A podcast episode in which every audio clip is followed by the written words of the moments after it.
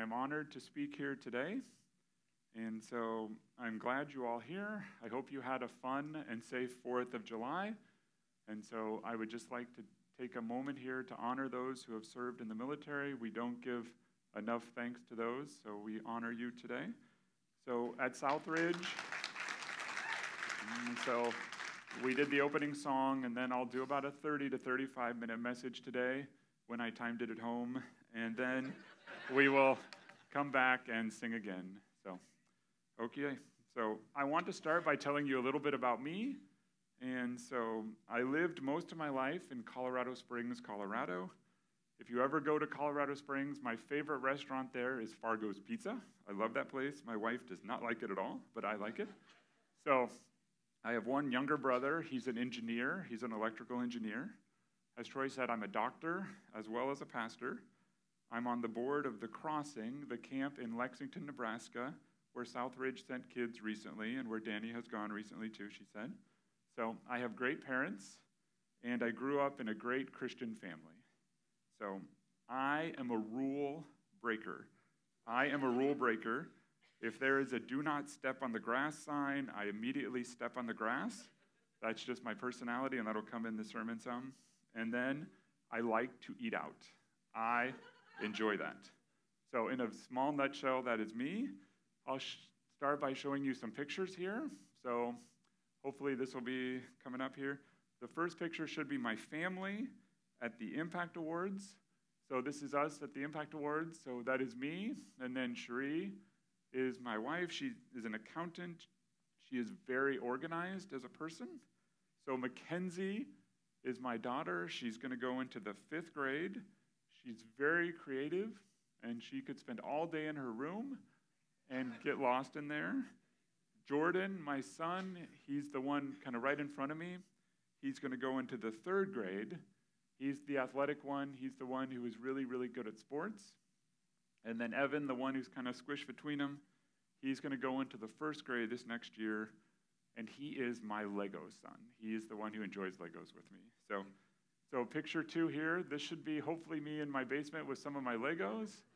So I have a million billion Legos. I never think I have enough, but my wife thinks I have too many. So this is just a small sample of Legos. It's kind of hard to see, but right in the front, in the bottom left, that's our Lego family. And then these are some Star Wars Legos, some minifigures, and then some sets that I haven't put together yet. So, anyways, just Legos. I enjoy Legos. I enjoy the creative aspect of Legos. And when I'm in Lego land or uh, Lego time, it's like very different. I think five minutes has gone by, but like two hours has gone by. It's just very creative for me.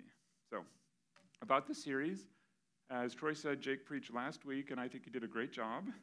It is interesting to see how each week relates to the other weeks, and some of the same themes come up each week. We are studying the life of David in 2 Samuel. He is king now over both Israel and Judah, and these stories happen probably in the later to middle part of his life. At Southridge, we start each series with a key text. The series, it is a verse written by David, and again, it's a verse from the Psalms. Here is the verse, so Psalms 86, 11 in the NLT version, Psalms 86, 11. Teach me your ways, O Lord, that I may live according to your truth. Grant me purity of heart, so that I may honor you. The first thing that strikes me about this verse is that to live a Christian life, it is not about me, but it is about God. Your ways, your truth, your honor. For me, it is the opposite. My way, my truth, my honor. But in God's kingdom, it is backwards. Everything is about God. As Christians, we look to Jesus to learn about God. As Jesus says, I am the way, the truth, and the life. Your ways. How do we learn God's ways? The obvious answer is studying the Bible. But more and more, I learn his ways over time. If I am paying attention, the Holy Spirit teaches me little truths every day. He teaches me about dying to self in relationships. He teaches me about patience with being a father. He teaches me about long suffering with my job. And the lessons are sometimes big and sometimes small, but he is always teaching. Your truth. How do we learn his truth? I think we learn his truth the best through the Bible. Why? Because it is so easy in life to get blinded by our feelings. We feel this is right, or we feel this should be right. We need to keep going back to what the Bible says. What is the truth? The truth is not how we feel, the truth is found in the Bible and in God. Your honor, our actions matter to God, our lives matter to Him. Each choice of doing good matters to God. We honor God by obeying what He tells us to do. So, we will now go to the text we will study specifically this week. The chapter today rotates back and forth between honor and dishonor. How you, will you respond in life when you have conflict? You will have conflict in life. How will you respond? Will you respond with honor or will you respond with dishonor? So we will start here by reading 2 Samuel verses 10, verses 1 and 2. 2 Samuel 10, verses 1 through 2. Sometime after this, King Nahash of the Ammonites died, and his son Hanun became king. David said, I am going to show loyalty to Hanun just as his father Nahash was always loyal to me. So David sent ambassadors to express sympathy to Hanun about his father's death. It's amazing how dry your mouth can get up here. So, okay. So, the first fill in here today is honor people who show honor to you. Honor people who show honor to you. It is not hard to show honor to people who honor you, is it?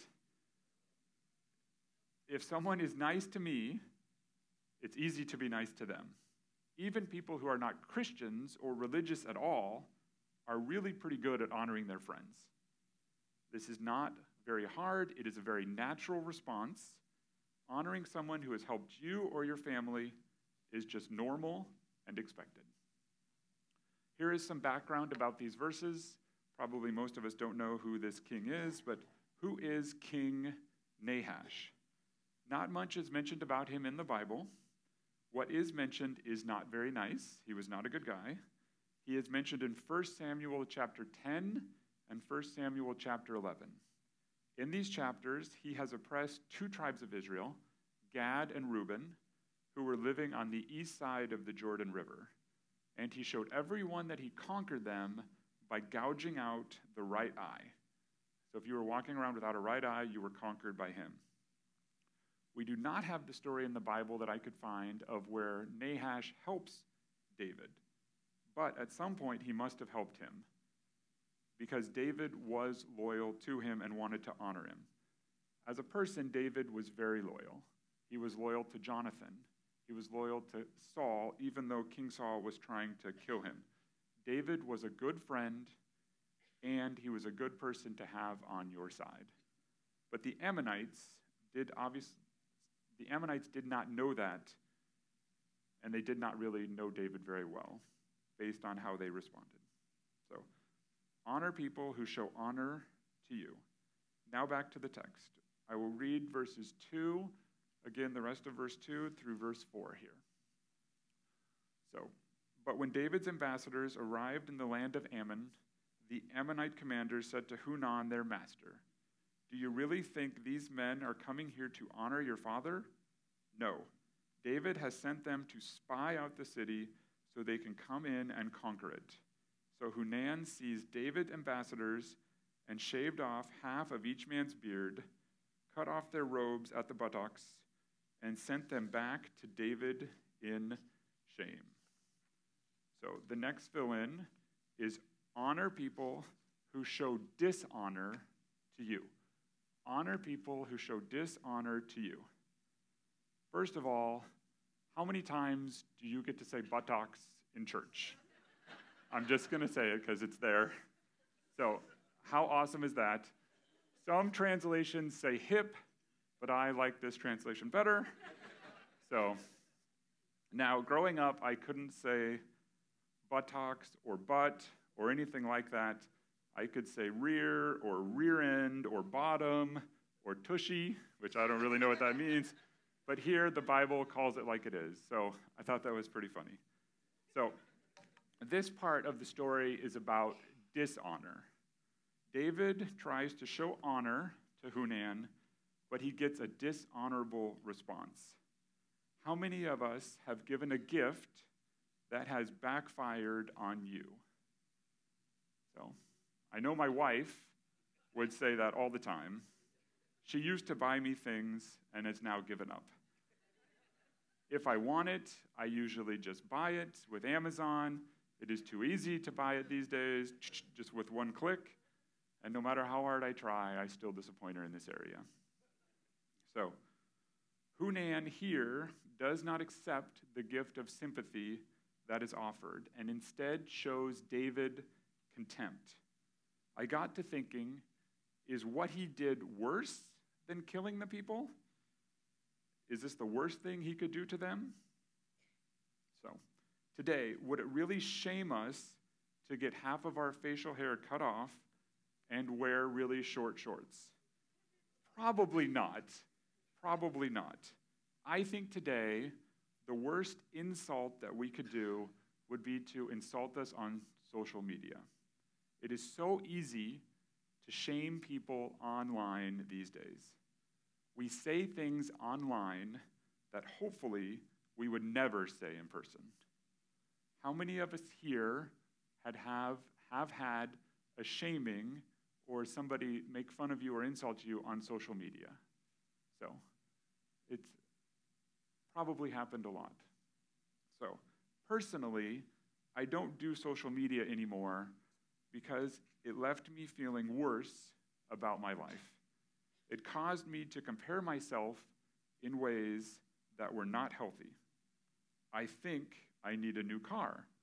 I think I must need a new house. Oh, I maybe need new clothes. Oh, my kids aren't good as these kids, or our birthday party wasn't as good as their birthday party, etc.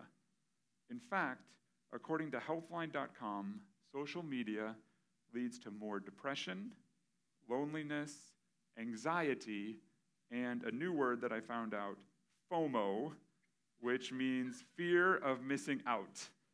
Fear of missing out. So, FOMO. So, honor people who show dishonor to you. So, how is this personal? What are some personal stories about honor? So, the Bible says to honor your father and mother. Cherie feels honored, my wife, and respected when the kids obey her, and dishonored and disrespected when the kids do not. My kids can choose whether to obey and honor us as parents, and we have that choice as well. For myself, the best example that I can think of about honor and dishonor is about alcohol. I personally do not think drinking is a sin, but getting drunk is. I do not like the taste of alcohol, and it is not my personal weakness. I know lots of people who struggle with alcohol, and as a doctor, I have seen it utterly destroy people's lives. I grew up in a family where my parents were very much against alcohol, they hated it. And also, to be a pastor in the Assemblies of God, the denomination that we are a part of here, you have to sign a piece of paper that says you will not smoke, drink, or gamble. Now, as I said earlier, I hate rules. I hate being told what to do. I hate it. And so for me, this really bugs me. Do I know why? It doesn't, I don't know why. It's not, I, I don't struggle with it, but it really, really bugged me. I have never smoked in my life. I've never done drugs in my life. I have only gambled a handful of times and I'm not very good at that. But this one really, really bugged me. I argued and argued about this in my head. I had to decide even though I do not personally agree with the rule, I have chosen to honor the rule and abide by it while I am an American pastor. Someone has to set the rules, and if I want to be a pastor in this denomination, I had to agree with it. So I chose to honor the rule. So back to the text here, we'll go back to verse 6. Verse 6 When David heard what had happened, he sent messengers to tell the men, Stay at Jericho until your beards grow out, and then come back. For they felt deep shame because of their appearance. Deep shame. So fill in, honor God with your identity. Honor God with your identity. So if we can pull up a couple pictures here, I'm going to do a couple more. So the first one here, this hopefully will make sense. This is a little Chick fil A shrine that I have at my house. So there's a couple of cows there, and a lot of little tiny cows, and some notebooks and mugs and all that stuff. So if this doctor thing doesn't work out, my goal in life would be to run a Chick fil A. so I enjoy Chick fil A, and to be fully honest, I get some of my identity from that. So that's why I thought this. Now, the next picture is also a Chick fil A picture, if they can pull it up. So, this coming Tuesday is Cow Appreciation Day. So, every year, Chick fil A has, I don't know, I mean, a day where they give away free stuff if you dress like a cow. I don't know how else to describe it. So, this is from last year. My sister in law, Jess, created my hat. It's hard to see here, but it's a cow hat and it has little ears. And then she created my shirt, and then on the back of my shirt, I have a little cow tail. And so she created that. And this is us last year at Cow Appreciation Day. So we'll probably go to like six or something Chick fil A's on Cow Day for breakfast, lunch, and dinner and get free food for each meal. So that's what we've done every day of the last couple years. This is one of our two family holidays. The other one is National Donut Day. So just so you know. Those are that is us from last year's Chick-fil-A. So, what is a modern day example about this verse? The word that struck me here was appearance. How many people here in America get their identity from their appearance? It is very important how we look. If we do not look perfectly, I'm sorry, if we do not, do not look perfect, we can sometimes feel shamed. Look at TV, media, magazines, movies. If you do not have the perfect body, then you are nobody. But the bigger question, I think, for all of us that can affect us is where do we get our identity? Is our identity misplaced? Is our identity misplaced? Do we feel worth if we are skinny, or do we feel worthless if we are fat? Do we feel worth if we have a job, or do we feel worthless if we do not? Do we feel worth if we are married, or worthless if we are single? And I can give lots of examples, but what gives you worth? And again, what makes you feel worthless. As Tim Keller puts it, what idols do we worship? What defines our self worth? What gives us our purpose? Idols. An idol, as he defines it, is something that we value more than God. Do we worship money, sex, power, or fame? What makes you feel good about yourself? What is your idol? Is your job your idol? Are you important because you are a doctor, a lawyer, a teacher, a business owner? Are you important because of your family? Are you valued because you are married and have kids? Your church? Are you significant because you volunteer here at church? Your service? Are you special because you volunteer at the local Ronald McDonald House? What is your idol? Your country? Are you important because you are an American? Your politics? Is that how you define yourself and your identity? Does your happiness depend on who is in the White House? Your health. Are you important because you are a runner or a biker or a vegan or a vegetarian? What in your life is more important than God? What do you fear losing the most? That might be your idol. Do you get your worth by what you do versus who you are? This week, last week, I had a horrible day at work. Almost everything that could have given me identity at work was touched in some way. Clinic was tough, procedures did not go smoothly. I wasted an hour dealing with a password problem. I stayed after two hours, two hours after work, answering calls, emails, and faxes, and was frustrated that I was missing family time. I felt defeated. I heard God speak to me in that little voice saying, Jeremy, is your identity misplaced? Am I getting identity from my work? In one second, my perspective shifted and I asked for forgiveness. I was on a pity party, and God was trying to teach me something. I honor God with your identity. Honor God with your identity. I will summarize the next couple verses, they won't be on the screen, and this will be a little confusing of the story, but there's Ammonites and Arameans. Ammonites and Arameans, so two different groups of people.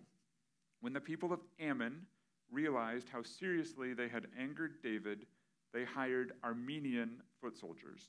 When David heard about this, he sent Joab and all his warriors to fight them. The Ammonite troops came out and drew up their battle lines at the entrance of the city gate, while the Aramean troops positioned themselves to fight in the open fields. Again, I know this is confusing. The Ammonites hired Arameans to fight with them. The Ammonites were near the city, and the Arameans were in the field. So, we will now go read verse 9 on the text. So, when Joab saw that he would have to fight on both the front and the rear, he chose some of Israel's elite troops and placed them under his personal command to fight the Arameans in the fields. He left the rest of the army under the command of his brother Abishai, who was to attack the Ammonites. If the Arameans are too strong for me, then come over to help me, Joab told his brother. And if the Ammonites are too strong for you, I will come and help you. Be courageous. Let us fight bravely for our people and the cities of our God. May the Lord's will be done. When Joab and his troops attacked, the Arameans began to run away. And when the Ammonites saw the Arameans running, they ran from Abishai and retreated into the city. After the battle was over, Joab returned to Jerusalem. So, the next two fill ins here honor God by asking for help. Honor God by asking for help. And then the second fill in is honor God by helping people out. Honor God by helping people out. There is honor both in asking for help and in helping people out. All of us at times need help in our lives. The sad question is how many of us needed help and did not ask? But the sadder question in my mind is how many people needed help, asked for help, and did not get it? None of us can do this life by ourselves. God designed us to live in community. God is a God of relationships. Love can only be expressed in the context of a relationship. What is a modern day example of this story? Do you have friends that you can ask for help? I certainly hope so. Joab, Joab had an actual brother that could help him, but we should have a spiritual family that can help us. We should have spiritual brothers and sisters. Do you have someone you can call and say, I am struggling with blank and need help? I know this is a shameless plug for life groups, but this is where friendship can really happen. My wife and I lead a group called The Healing Journey. It is a group that goes deep and help, helps us with our identity, but it also forces us to ask for help. It is impossible to truly get to know somebody just on a Sunday morning. We say, Hi, how are you? What is the number one lie people say? Oh, good, I'm fine. So I say, if you ask me how I'm doing, most of the time I'll say, Oh, I'm alive, because I don't want to lie. So, but but how would, how would it be if we responded what is actually going on in our lives? Oh, wow, thanks for asking. Life really stinks right now. I have no job, my medical bills are piling up, and my wife left me. Oh, and I found out this week the dog has cancer. Oh, how are you doing? I mean, it has to happen in relationship, it has to happen in life groups. So, how different, how different would life be if we truly told people how we are doing? How different would life be if we stopped pretending that everything is always all right and that we have no problems? There are no super Christians. Honor God by asking for help, and honor God by helping people out. So, one more picture here as we pull this up. I'll take another drink here. This picture here is from camp. This is the le- camp in Lexington, Nebraska. That is my nephew, that is Kian, on the cornhole set. So I made those cornhole sets that he is on. And so this is the most recent example of where I have had to ask for help. So the crossing is the Assemblies of God camp in Lexington, Nebraska. I am on the board there, and part of my job on the board is to be in charge of recreation. So I volunteered to try to save money for the camp to create things. So I created those cornhole sets, I did ladder ball sets, I did horseshoe pits, I made benches, I ordered fire pits, I ordered tetherball poles, in addition to other things that I did at the camp. The project was overwhelming. I had absolutely no idea what I was getting into and I could not finish it all before the camp season started. I needed help. And the camp maintenance guy, Kenny, came and helped me paint these and do things, and also my brother in law, Sean, helped me as well.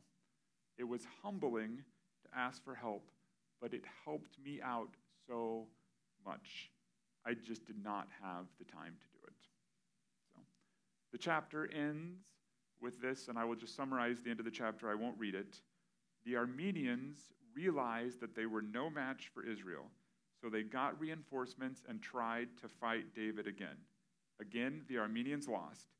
This time, David's forces killed 700 charioteers and 40,000 foot soldiers. That's what it says in the Bible 40,000.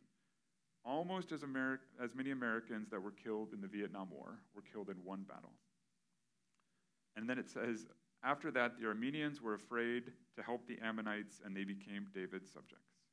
So, dishonor brought death. One little decision, one little decision of shaving someone's beard and cutting their robes cost over 40,000 people their lives. How could this story have ended differently? Hanun could have accepted the gift of sympathy that David offered, maybe Hanun could have apologized and sent money or goods to David to patch things up. This is what one of David's wives did, Abigail. That story is in the Bible as well. Hanun could have acted honorably. It would have saved a lot of trouble and it would have saved a lot of lives. In closing, I want to ask three main questions. Three main questions today. One, question one Will you do the right thing even if it, quote, backfires on you? Will you do the right thing even if it backfires on you? If you, if someone treats you dishonorably, if someone treats you dishonorably, like shaming you on Facebook, or like in the story, cutting off their beards and robes, how will you respond? Will you respond by treating them honorably? Will you let the insult go? Or will you fight back? You can only control yourself. You cannot control other people. I want to have a quote here from Mother Teresa. Mother Teresa says it this way People are often unreasonable, irrational, and self centered. Forgive them anyway. If you are kind, people may accuse you of selfish, ulterior motives. Be kind anyway.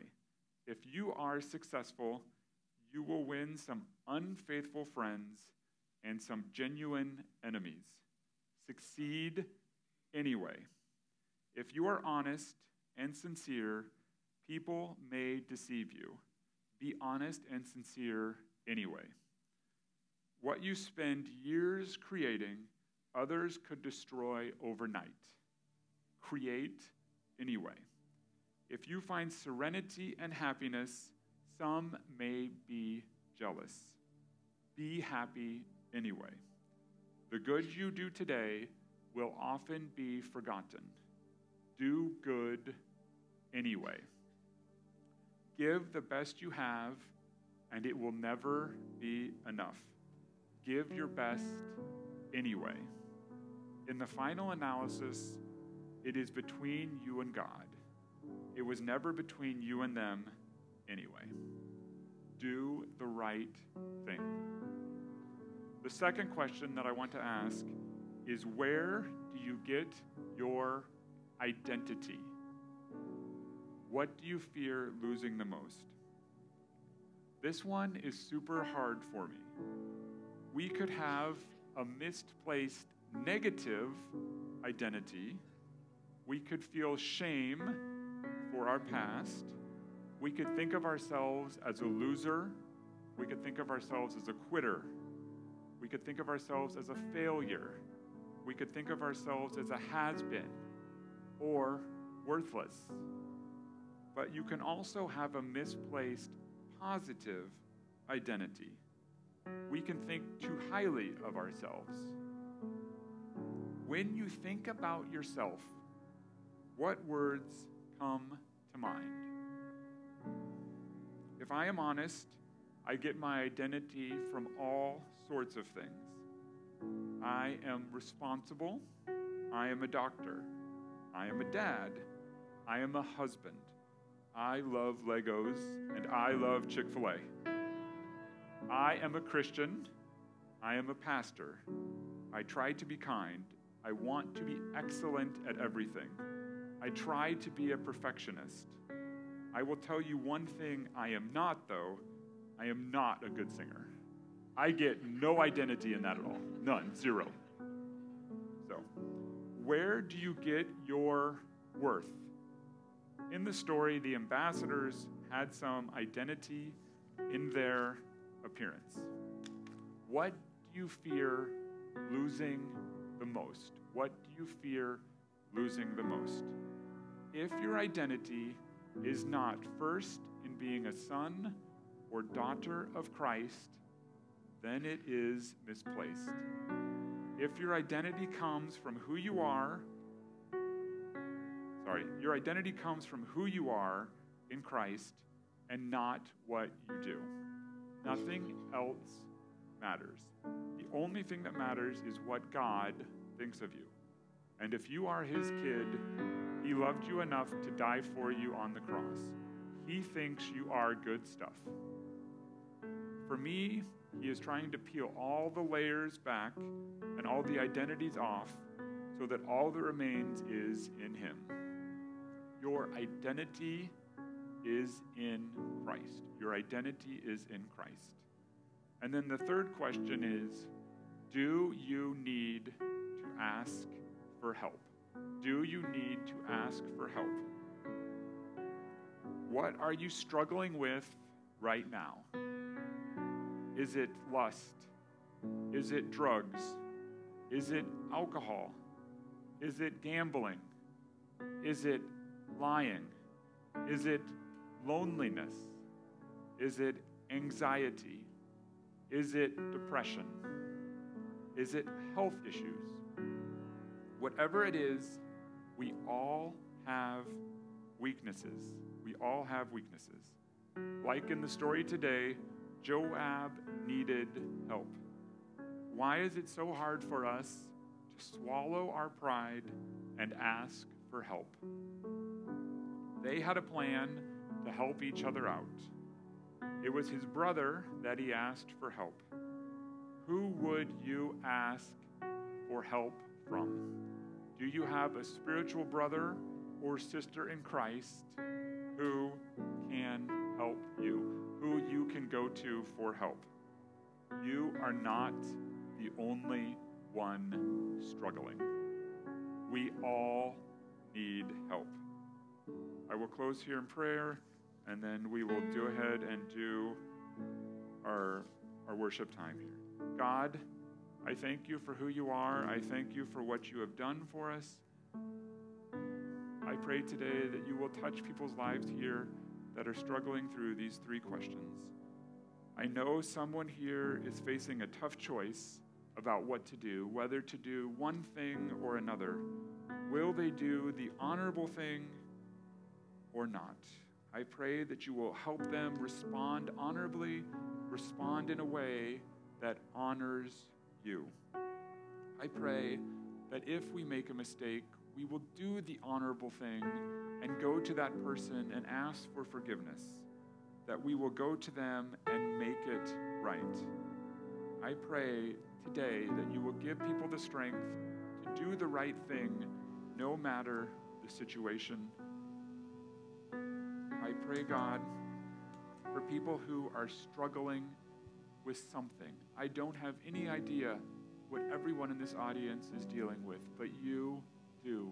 There are people here that are struggling with horrendous, horrible problems. I pray that you will bless them through that. I pray that you will help them with their identity and that you will help them have their identity only in you. I pray that we will feel loved as a child of you and that our identity will not be found in what we do, but who we are. I pray for people here who need help but have not asked. I pray for people that we will help out people that ask us for help. We all need help. I pray that we will be a true spiritual family. We will help each other out, and it'll be awesome. I pray for those who need accountability in some areas of their lives. For me, alcohol is not an issue, but I know it can be an issue. If someone needs accountability in alcohol or whatever the issue is, I pray that they will have somebody in their life that will come alongside them and help them out. As Christopher Yuan says in his book, I will read this last part. We must show the beauty of the gospel lived out in our daily lives and let that be the foundation from which we proclaim the good news to the lost. No matter what people cling to, of all the fool's gold in the world money, fame, career, power, happiness, or even relationships nothing else comes close to the joy and satisfaction of a life fully surrendered to God. Our job as followers of Christ is to live in a way that makes it unmistakable to a dying world that Jesus is better than anything this world has to offer. If we are redeemed followers of Christ, we should be open and honest about the fact that we don't have it all together We'll be as safe and redemptive place for all our brothers and sisters to admit together I'm broken and I desperately need Jesus. even though our individual struggles on the particular level may look different, the overall problem is the same. We are all sinners. And the overall answer is the same new life and daily renewal in Christ. As brothers and sisters in Christ, we need to come together as a loving and intimate spiritual family and walk hand in hand with those who are struggling, not so that we can fix them, and not because we have all the answers, but because we know someone who does. And his name is Jesus. Amen.